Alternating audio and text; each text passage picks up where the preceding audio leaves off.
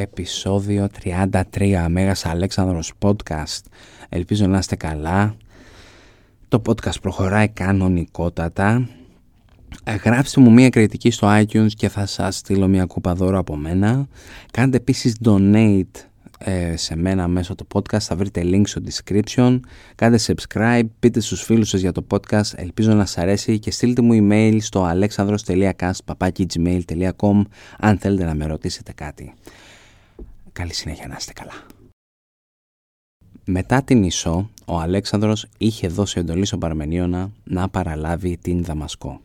Είχαμε αναφέρει ότι ο Δαρίος είχε δώσει εντολή να μεταφέρουν εκεί το βασιλικό τρένο μέσα στο τρένο υπήρχε μπόλικος χρυσός της Περσικής Αυτοκρατορίας και ο Αλέξανδρος είναι δίπλα έτσι, δεν μπορούσε απλά να τα αφήσει έτσι, οπότε στέλνει τον έμπιστο για τώρα στρατηγό του. Ο Παρμενίων θα έχει μαζί του λίγο από το Θεσσαλικό υπηκό, γαμιστερό σώμα δεν λέω, αλλά λίγοι. Θα προτιμούσε να είχε περισσότερους. Ήταν στα μέσα του χειμώνα που σήμαινε ότι είχαν συνεχές χιονοθύλες. Και όπως ξέρουμε το περπάτημα κατά τη χιονόπτωση είναι ιδιαίτερα κουραστικό, αλλά και όταν σταματά το χιόνι το έδαφος παγώνει που σου κάνει ακόμα πιο δύσκολη την πορεία. Δεν κολώνουν πουθενά, προχωρούν όπως είχε διατάξει ο βασιλιάς. Όταν απήχαν σχεδόν τέσσερις μέρες πορείας από τον τελικό προορισμό τους, τους έρχεται ένα γράμμα από τον, από τον κυβερνήτη της πόλης, ο οποίος λέει ο Αλέξανδρος πρέπει να στείλει αμέσως έναν από τους στρατηγούς του για να παραλάβει αυτά που είχε αφήσει ο Δαρίος υπευθύνη του. Μια χαρά, πάλι καλά που είμαι και στο δρόμο, λέει ο Παρμενιών. Η δικαιολογία του κυβερνήτη ήταν ότι τα τείχη της πόλης δεν θα άντεχαν άλλη επίθεση. Έλα και πάρω τη γουστάρις. Μετά διατάζει τους πολίτες να εκενώσουν την πόλη. Άφησε στον Παρμενιώνα θησαυρούς, αποσκευές και ορισμένους κλασάτους εχμαλώτους. Όλα πήγαιναν καλά και ωραία, μέχρι που ορισμένοι από τους πρόσφυγες της πόλης συναντήθηκαν με τους Μακεδόνες. Και έγινε μία σκατά μέρα χειρότερη. Περπάταγαν με πολύ κόπο μέσα στο χιόνι. Οι πηγές μας αναφέρουν ότι επίσης λόγω κρύου είχαν τυλιχθεί με τους χρυσούς μανδύες του Δαρίου. Ο Παρμενίων δεν ευηθιστοποιείται. Θα είδε ότι φόραγαν και χρυσά και τέτοια να πούμε. Θα λέει ρε τα μουνόπανα τα καθάρματα μας κρύβουν πράγματα και διατάζει το Θεσσαλικό Επικό να κάνει την επίθεσή τους. Αυτοί με το που βλέπουν τις Ελληνάρες να κάνουν ντου, το βάζουν στα πόδια. Παρατάνε μέσα στο χιόνι ό,τι βασιλικό θησαυρό είχαν, νομίσματα, πετράδια, άρματα και άλλα τέτοια. Μετά πάει στην πόλη της Δαμασκού και παραλαμβάνει τα υπόλοιπα. Ο Παρμενίων ετοίμασε μια λεπτομερής λίστα απογραφής του κάθε αντικειμένου που βρήκε. Αυτή η λίστα έλεγε τα εξής. 2.600 τάλαντα, περίπου 200 κιλά καθαρό ασέμι, αμέτρητα χρυσά κύπελα, τα οποία είχαν βάρος πάνω από 2 τόνους, συν 1,5 τόνο από πολύτιμα πετράδια που είχαμε αναφέρει και πιο πάνω. Συνελήφθη και όλο το οικιακό προσωπικό, 227 τροφοδότες, λένε οι πηγές, δηλαδή αυτοί που είναι υπεύθυνοι για το φαγητό, 17 εινοχόοι, δηλαδή μπάρμαν και 329 παλακίδες. Μαζί ήταν και αρκετοί από τους συγγενείς του Δαρίου, όχι η άμεση οικογένεια όπως ξέρουμε, τους πρόσχει ο Αλέξανδρος. Ήταν και σύζυγοι διάφορων διοικητικών, διοικητών με συγχωρείτε, του στρατού. Εδώ ήταν επίσης που βρήκαν και την κυρία Βαρσίνη, η χείρα του Μέμνονα. Αλλά με διαφορά το πιο ενδιαφέρον ήταν ότι υπήρχαν πρέσβεις από Θήβα, Σπάρτη και Αθήνα. Στέλνει ο Παρμενίων την λίστα στον Αλέξανδρο μαζί με τα πιο πολύτιμα και σύμφωνα, μαζί με το πιο πολύτιμο συγγνώμη, και σύμφωνα με αρκετές γνώμες ομορφότερο έργο τέχνης του Δαρίου. Μία χρυσή κασετίνα διακοσμημένη με πανέμορφα πετράδια. Τώρα τι λέτε να την έκανε αυτή την κασετίνα ο Αλέξανδρος; Ο Ελληνάρας Αλέξανδρος όχι δεν έβαλε μέσα τα τσιγάρα του αλλά έβαλε φυσικά την Ηλιάδα. Ρωτάμε μετά ο Παρμηνίων αφεντικό τι θες να κάνουμε τώρα; Του λέει ο Αλέκος θα συνεργαστεί με τον Μένονα, τον νέο κυβερνήτης της κάτω Συρίας, ώστε να οργανωθεί η δική τους στρατιωτική άμυνα. Θα παραμένει ο θησαυρός του Δαρίου στη Δαμασκό, υπό αυστηρή επιτήρηση φυσικά. Οι απεσταλμένοι από Ελλάδα θα στέλνονταν στην Μάραθο, όπου και είναι ο Αλέξανδρος μας, για ανάκριση. Επιπλέον του έδωσε διαταγή να κόψει μακεδονικό νόμισμα στο νομισματικοπείο της Δαμασκού Είχαμε και μια σπουδαία νίκη πριν από λίγο έτσι, την νίκη στην, στην Ισό, ας το γιορτάσουμε με την κοπή ενός νέου νομίσματος. Το χρυσό νόμισμα είχε την Αθηνά από τη μία μεριά και την νίκη από την άλλη. Το ασημένιο τετράδραχμο είχε έναν νέο Ηρακλή από τη μία, νέο, ε, νέος σε ηλικία δηλαδή, και τον Δία από την άλλη με ένα σκύπτρο στο αριστερό του χέρι και έναν αετό στο δεξί.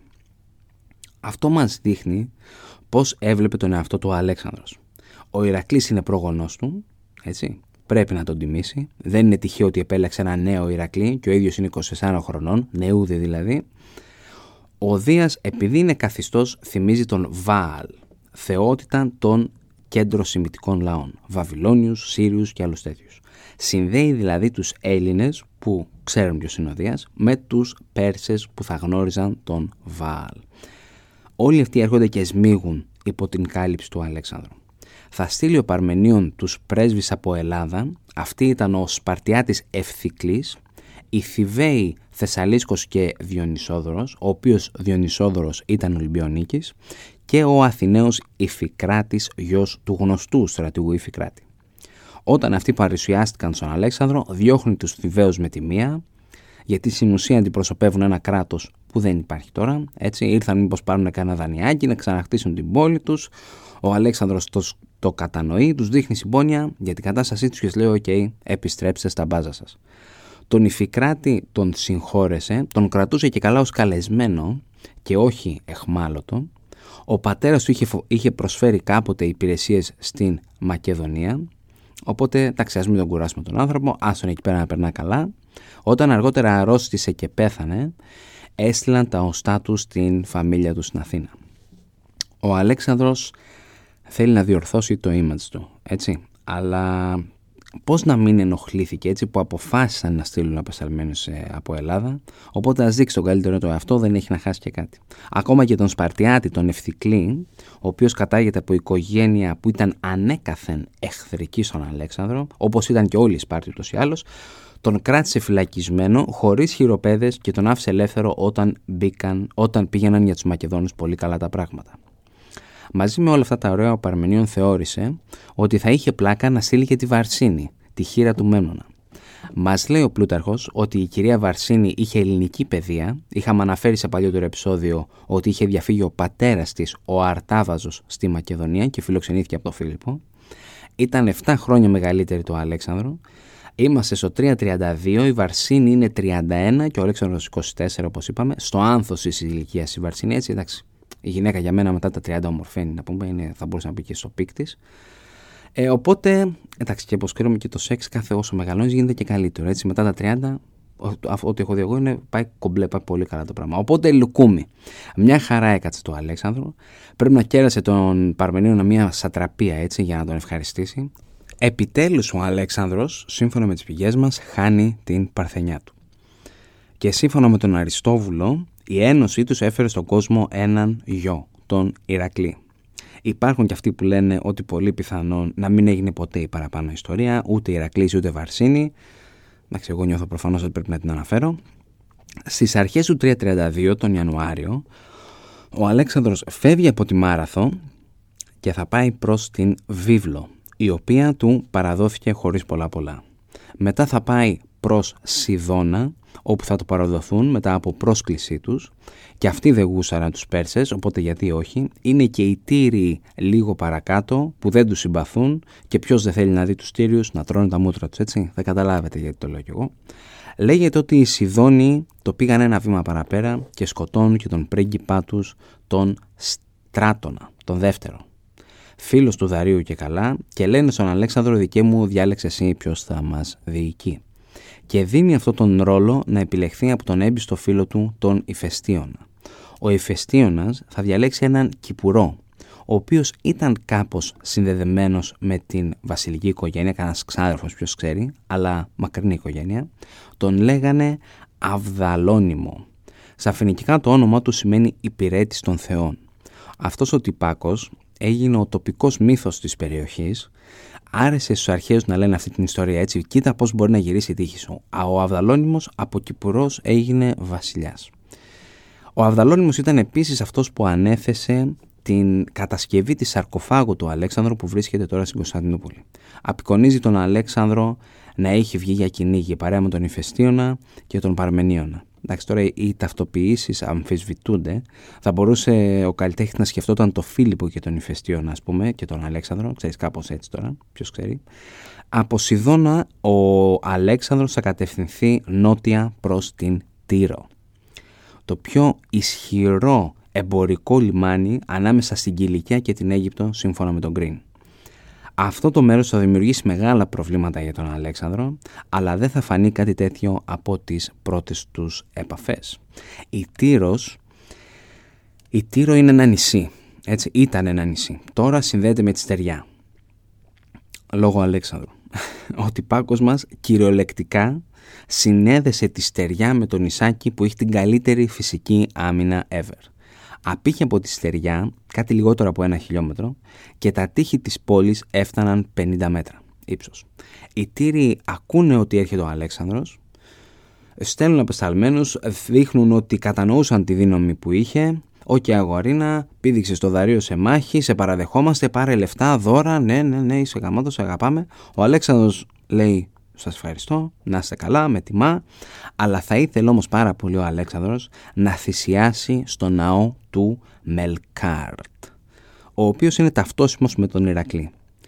Ο Ηρακλής και ο Αλέξανδρος πάνε πακέτο, έτσι δεν θα μπορούσε να περάσει έτσι ο Αλέξανδρος από τον ναό του Μέλκαρτ και να μην κάνει μια θυσία. Οι Τύροι λένε ότι αυτό δεν μπορούν να το επιτρέψουν θα ήταν η Ιεροσιλία να επιτρέψουν σε ένα Μακεδόνα να θυσιάσει στον ναό τους. Αυτό το κάνει μόνο ο βασιλιάς, στην προκειμένη περίπτωση ο κύριος Αζέλμικος, πόσο μάλλον τώρα που είναι η εποχή, είναι η ετήσια γιορτή του Θεού, έτσι. Οπότε πώς θα το κάνεις ρε φίλε, πας στο πανηγύρι και πας, να... πας στο πανηγύρι και πώς θα πάρεις το μικρόφωνο που τραγουδάει η Εφηθόδη ρε φίλε, θα σε λιτζάρουνε, δεν μπορείς να το κάνεις, δεν το δεχόμαστε. Ο Αζέλμικος πολύ, δημοκρατικά, πολύ διπλωματικά συγγνώμη, και όμορφα θα στείλει στον Αλέξανδρο μέσω, μέσω των απασταλμένων του και θα πει απέναντι στη στεριά, οπότε όχι πάνω στο νησί, στην παλιά Τύρο, έχουμε μπόλικα μέρη να πάτε να θυσιάσετε προς όποιον Θεό θέλετε. Και κάνουμε και μαζί μια συμμαχία και όλα καλά όλα ωραία και μέχρι να τελειώσει ο πόλεμος με τους Πέρσες, οι ίδιοι θα διατηρήσουν αυστηρή ουδετερότητα στο νησί. Ούτε Πέρσης ούτε Μακεδόνας, τίποτα. Ο Αλέξανδρος ίσως ήξερε ότι ζητώντας να κάνει ο ίδιος συμμαχία να κάνει με συγχωρείτε θυσία προς τον Μελκάρτ ήταν δικαίωμα του βασιλιά και ήθελε να τους το φέρει ελαφρά ελαφρά ότι ο ίδιος κάνει κουμάντο από εδώ και πέρα και κανένας άλλος. Και επειδή έτυχε εκεί ήταν ετήσια γιορτή του Θεού είχαν και ορισμένους επισκέπτες από Καρχιδόνα συγκεκριμένα. Ευκαιρία να το μάθουν όλοι δηλαδή ότι θα παραδοθούν στον Αλέξανδρο. Ξενερώνει ο Αλέξανδρος με την απάντηση που πήρε, έτσι. Ξεσπά μας λένε οι πηγές μας σε μια φωνική μανία. Ξεκίνησε με βρυσίδια και απειλές. Μπορεί και να πέταξε τίποτα να πούμε στους απεσαλμένους. Τους διώχνει κακήν κακός. Στέλνει μετά δικούς τους απεσαλμένους. Να ενημερώσουν. Να πούν ότι αυτό που λένε ρε παιδιά δεν παίζει. Εγώ βρε μαλάκες. Εγώ ρε. Εγώ είμαι απόγονος του Ηρακλή. Παραδοθείτε και όλα τελειώνουν εδώ πέρα. Οι τύροι λένε ναι καλά. Είχαν και τους επισκέπτες από, από Καρχιδόνα που τους είπαν ότι ας κάνει ντου ο Έλληνας και θα σας κάνουμε εμείς πλάτες. Οπότε σκοτώνουν τους απεσαλμένους του Αλέξανδρου και τους πετάνε από τα τείχη της πόλης σε μέρος που φαινόταν. Δηλαδή το έβλεπε ο Αλέξανδρος. Εδώ είναι η δική σου. Μπαμ, πάρ τους με στη θάλασσα. Ε, ε, μα, τα πήρε ο Αλέκος ε, πάει τώρα, τώρα του πήδηξα τελείως, δεν υπάρχει σωτηρία. Ίσως το μόνο καλό από αυτή τη φάση ήταν όλο το επιτελείο του Μακεδονικού στρατού θα συμφωνούσαν ότι πρέπει να τιμωρήσουν τους Τύριους. Πολιορκία και όσο αντέξουν οι περισσότεροι. Οι Τύριοι είχαν τυφλή εμπιστοσύνη στην άμυνά τους και θάλασσα και τύχη, εντάξει δεν είναι και ο πρώτος που τους απειλεί. Ο Ναβουχοδονόσορο, ο δεύτερος, Ναμπούχαχανέζα, Ναμπούχαδονόσορος, κάπως έτσι πώς το λέγανε, βασιλιάς της Βαβυλώνας, πολιόργησε την Τύρο για 13 ολόκληρα χρόνια, 13 χρόνια από το 586 ως το 573. Οπότε έχουν καλό ρέκορντ. Σιγά με να αντέξει ο Έλληνας τώρα 13 χρόνια, έτσι. Υπάρχει μια διαφωνία στο πώς θα γινόταν η πολιορκία θα μπορούσαν να τοποθετήσουν μια φρουρά στην παλιά Τύρο και να ελέγχουν το νησί. Μετά ίδιος θα μπορούσε να συνεχίσει την πορεία του προς Αίγυπτο. Υπάρχουν προφανώς και αυτοί που θα πούνε ότι εντάξει, μην ασχοληθείς καθόλου και πάμε να βρούμε το δάριο. Ο Αλέξανδρος όμως δεν ακούει τίποτα. Το έχει πάρει προσωπικά. Δίνει διαταγή ότι η πόλη θα πολιορκηθεί. Δεν θέλει να φανεί αδύναμος. Οι άλλες πόλεις της Φινίκης αφορμή ψάχνουν για να κάνουν την επανάστασή τους. Οι Πέρσες θα μπορούσαν να χρησιμοποιήσουν την Τύρο επίσης ως βάση για το ναυτικό τους. Αυτό επίσης δεν μπορεί να το επιτρέψει. Και την ίδια στιγμή ο Άγης, ο τρίτος της Σπάρτης, μάχεται με Μακεδόνες στην Κρήτη. Ο Άγης είχε ζητήσει βοήθεια από τους Πέρσες για μια επανάσταση εντός της Πελοποννήσου. Ο Αυτοφραδάτης γουστάρει και στέλνει λεφτά, 30 ασημένια τάλαντα και 10 τριήρης. Ο Άγης μετά επέλεξε να επιτεθεί στους Μακεδόνες στην Κρήτη και όχι στην Πελοπόννησο. Τώρα για κάποιο λόγο το έκανε αυτό, εμείς δεν το ξέρουμε γιατί. Πάντως, σαν απειλή είναι εκεί, έτσι, είτε Πελοπόννησο είτε Κρήτη, οποιαδήποτε αναπαιδιά, αναποδιά θα μπορούσε να φέρει στην επικοινωνία Αλέξανδρου και Πατρίδα θα ήταν ευπρόσδεκτη. Ο Αλέξανδρος δεν τα ξέρει αυτά, δεν είναι δηλαδή αυτός ο λόγος που θέλει να πολιορκήσει το νησί για τον Άγιο και αυτά. Ένας ένας πιο, ένας πιο νυφάλιος θα μπορούσε να πεις ότι θα άφρε μια φρουρά απέναντι και θα συγκεντρωνόταν στο δάριο, έτσι. Και πώς μπορεί να τελειώνει με το δάριο. Αλλά όμως είναι και οι θεοί με το μέρος του. Είδε όνειρο, μας λέει ο Ωρεανός, ότι ο Ηρακλής ε, τον υποδέχόταν και τον οδηγούσε μέσα στην πόλη. Έτσι, ο Αρίσταρχος, άλλος μάτις του Αλεξάνδρου, του λέει ότι αυτό σημαίνει πως θα πέσει η Τύρος, αλλά με πολύ κόπο. Αλλά επίσης και οι Τύροι έβλεπαν στον ύπνο τους τον Απόλλωνα να τους λέει ότι τους εγκαταλείπει και να πηγαίνει με τον Αλέξανδρο, διότι είχε ξενερώσει με αυτά που βλέπει να γίνονται στην πόλη. Σε κάποια φάση δένουν το άγαλμα του Απόλλωνα γιατί και καλά αυτό θα σταμάταγε τον ίδιο από το να είναι Αλεξανδρινός. Οι διοικητές του Αλέξανδρου μπορεί να γούσταραν έτσι ή τουλάχιστον να συμφωνούν με την ιδέα μιας νέας πολιορκίας. Οι φαντάροι όμως, σας το λέω εγώ, που ήμουν όπως ήμασταν και οι περισσότεροι, σίγουρα οι φαντάροι ξενέρωσαν, δεν υπάρχει περίπτωση. Θα είδαν ή θα τους εξήγησαν τι πρέπει να καταφέρουν για να πολιορκήσουν το νησί και θα είπαν τώρα τι σκέφτηκε ο Βασιλιάς, ρε φίλε, μας γάμισε, τι είναι αυτό που, τι μυαλό έχει όπως της. Ο Αλέξανδρος είχε σκοπό να χτίσει ένα τεράστιο μόλο, να βάλει δύο πολιορκητικές μηχανές και να σπάσει τα τείχη της πόλης. Το πρόβλημα είναι ότι το νησί είναι μακριά όπως έχουν πει και τα νερά βαθιά. Οι τύροι όταν είδαν ότι ο Ελληνάρας έχει νευράκια στείνουν αμέσως καταπέλτες. Πρώτη δουλειά του Αλέξανδρου ήταν να βρει πρώτες ύλες. Οπότε κατεδαφίζει την παλιά Τύρο, δεν φτάνει που τους πολιορκεί την πρωτεύουσα, αλλά σπάει ότι υπάρχει γύρω τους ξύλα θα πάρει από την ενδοχώρα της κοιλάδας του Μπεκά και νερό από τον ποταμό Λιτάνη. Θα ζητήσει βοήθεια από τις γύρω περιοχές. Λέγεται ότι και με το παραπάνω ήταν διαθέσιμοι να βοηθήσουν. Αρκετές δεκάδες χιλιάδες λένε οι πηγές μας. Οι πρώτες μέρες τη επιχείρησης πάνε καλά για τους Μακεδόνες. All under control. Βήθησαν πασάλους μέσα σε λάσπη. Ανάμεσα βήθησαν πασάλους με λάσπη ανάμεσα σε κάτι κοτρώνες τεράστιες και πάνω σε αυτά τα θεμέλια άπλωσαν τεράστιους δοκούς. Ο μόλος στην τελική του μορφή θα έχει πλάτος 68 μέτρα. Ο Αλέξανδρος είναι εκεί, έτσι δεν έδωσε απλά τη διαταγή και τα λέμε σε ένα μήνα, πάνω να ξεκουράσω την κορμάρα, την κορμάρα μου, ήταν έτοιμος να δώσει λύσεις σε διάφορα τεχνικά προβλήματα που δεν γίνεται να λείψουν. Αλλά επίσης μίλαγε και με τους εργάτες. Τους ενθάρρυνε. Και όταν έβλεπε ότι προσπαθούν ότι και τα δίνουν όλα να πούμε ότι γουστάρουν, τους δίνει και διάφορες αμοιβές. Και οι τύριοι όμως καλά τα πάνε, δεν έχουν πάρει στα σοβαρά την προσπάθεια του βασιλιά μας. Έκαναν και σχόλια τα μονόπανα. τους κοροϊδεύουν, τους λένε είστε σαν γαϊδούρια, όλη μέρα κουβαλάτε φορτία. Μετά λένε καλά, ο Αλέξανδρος είναι τόσο ψωνάρα που θέλει να τα βάλει με τον Ποσειδώνα. Ε, όμως σιγά σιγά γύρισε το πράγμα. Θα ήταν ανοησία να παριστάνει κάποιος ότι δεν βλέπει το πρόκρος των Μακεδόνων. Τους έχουν πει και να κάνω μαλακίες. Ε, μπορώ να φανταστώ ένα πατέρα ή σύζυγο να λέει στη γυναίκα του «Αν μπουν σαν τύχη αγάπη μου, πίστεψέ με, δεν θες να δεις, θα κάνω στον μπαμπά». Οπότε διώχνουν τα γυναικόπαιδα. Τσεκάρουν μετά λίγο καλύτερα τη δικιά τους άμυνα. Λένε εντάξει θα μπορούσε να είναι και καλύτερη.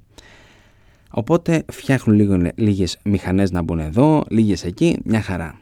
Ξανακοιτάνε τώρα προς τον Αλέξανδρο, ρε το μπούστι άλλο τόσο έχει φτιάξει. Παίρνουν μετά 8 σκάφη, γιωμάτα με τοξότες, σφενδονιστές και ελαφρούς καταπέλτες και κάνουν επίθεση και στις δύο μεριές του μόλου. Οι εργάτες δεν έχουν καμία άμυνα. Οι άντρες του Αλέξανδρου, οι στρατιώτες δηλαδή, ήταν με στολή εργασίας και όχι με πανοπλίες, με αποτέλεσμα σε αυτήν εδώ τη φάση να, έχουν, να είχαν αρκετές απώλειες. Ο Διόδωρος και ο Κούρτιος εδώ μας αναφέρουν επίσης ότι επιτέθηκε ένα θαλάσσιο τέρας στο έργο του Αλέξανδρου, χωρίς να προκαλέσει όμως ζημιές. Οι Τύροι και οι Μακεδόνες το πήραν σαν καλό σημάδι. Οι Τύροι όμως το κάψαν. Έτσι, ολονύχτιους πανηγυρισμούς, πιωτά, γάμισε τα. Την επόμενη μέρα με hangover όμως, ξανά τα ίδια, η δουλειά πρέπει να βγει. Ο Αλέξανδρος βλέποντας ότι ο εχθρός του κάνει ζημιές και ότι οι ίδιοι οι θεοί τον ζηλεύουν, βάζει τους άντρες να φτιάξουν προστατευτικά αποδέρματα και καραβόπανα. Οι εργασίες πρέπει και θέλουμε να συνεχίζονται. Και τοποθετεί δύο ψηλούς πύργους στο άκρο του μόλου.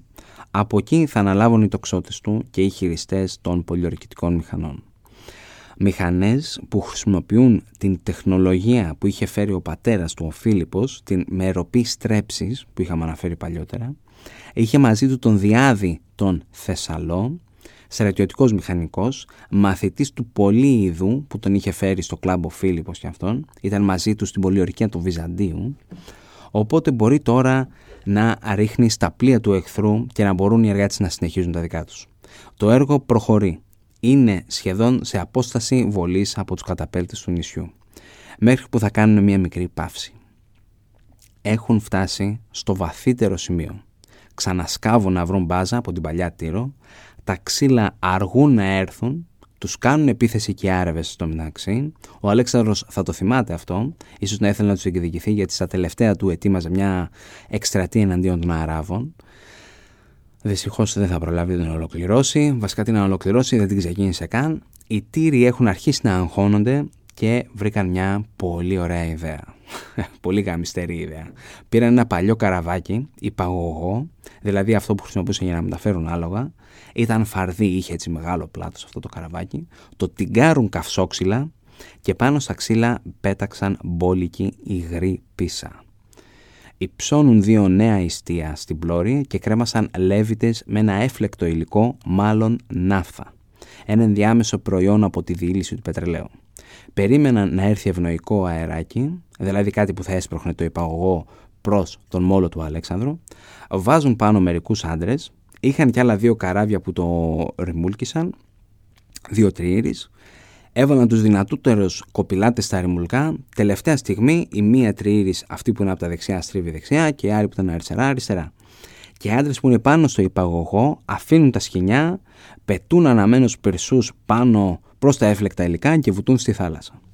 Πέφτει αυτός ο φλεγόμενος εφιάλτης πάνω στο μόλο, όπου γδέρνει τα θεμέλια των πολιορκητικών μηχανών που είχε στήσει ο Άλεκος, αυτοί λαμπαδιάζουν με τη μία και τα ρημουλκά αλλάζουν τώρα κατεύθυνση, γυρίζουν δηλαδή προς τις φλεγόμενες μηχανές. Και με τόξα και ό,τι άλλο είχαν βάζουν στόχο όποιον προσπαθούσε να σβήσει τη φωτιά. Η κρεμαστή ναύθα έσκαγε σαν μολότοφ, καθώς τα σκηνιά που την κρατούσαν είχαν καεί, βγαίνει μετά και ένας στολίσκος με, με μικρά σκαφάκια όπου επιτίθεται στον μόλο από όλες τις μεριές Τώρα είχαμε αναφέρει αυτά τα μαχήμια που ήταν πάνω στο υπαγό έτσι και είχαν βουτήξει στη θάλασσα. Αυτοί δεν βούτυξαν και πήγαν σπίτι. Συνέχισαν τον αγώνα. Κάποιοι βγήκαν στην ακτή και σκοτώνουν αυτούς που μετέφεραν υλικά από την ακτή. Άλλοι γκρεμίζουν τους πασάλους που κρατάνε σταθερά τα θεμέλια του μόλου. Άλλοι προσπαθούν να εξαπλώσουν τη φωτιά και πυρπολούν άλλες μηχανές που είχαν γλιτώσει το πρώτο κύμα φωτιάς. Χαμός, κόλαση, όλα αυτά σε λίγα μόλις λεπτά. Ο μόλος ήταν γεμάτος με καμένα πτώματα και λαμπαδιασμένους άμορφους σωρούς ξύλων. Ο Αλέξανδρος δεν ενοχλήθηκε καθόλου από αυτό το θέαμα, μπορεί και να τους έβγαλε το καπέλο, βρεκείτε εδώ με τι αρχιδά τους έχουμε μπλέξει, και δίνει εντολή να κατασκευαστούν δύο νέοι πύργοι και μηχανές. Επίσης ο μόλος θα πρέπει να είναι πιο πλατής για να γίνουν οι επιθέσεις του εχθρού πιο δύσκολες. Μετά από αυτό θα αφήσει υπεύθυνους τον Περδίκα και τον Κράτερο, θα φύγει για λίγες μέρες, θα επιστρέψει Σιδώνα με την γαμιστερή σωματοφυλακή του και ορισμένους ελίτ ολαφρά, ελαφρά οπλισμένους στρατιώτες. Θα κρατήσει αρκετούς μήνες η πολιορκία, έχουμε δει λίγο την αρχή, έχει ακόμα και συνέχεια, τα λέμε την επόμενη φορά.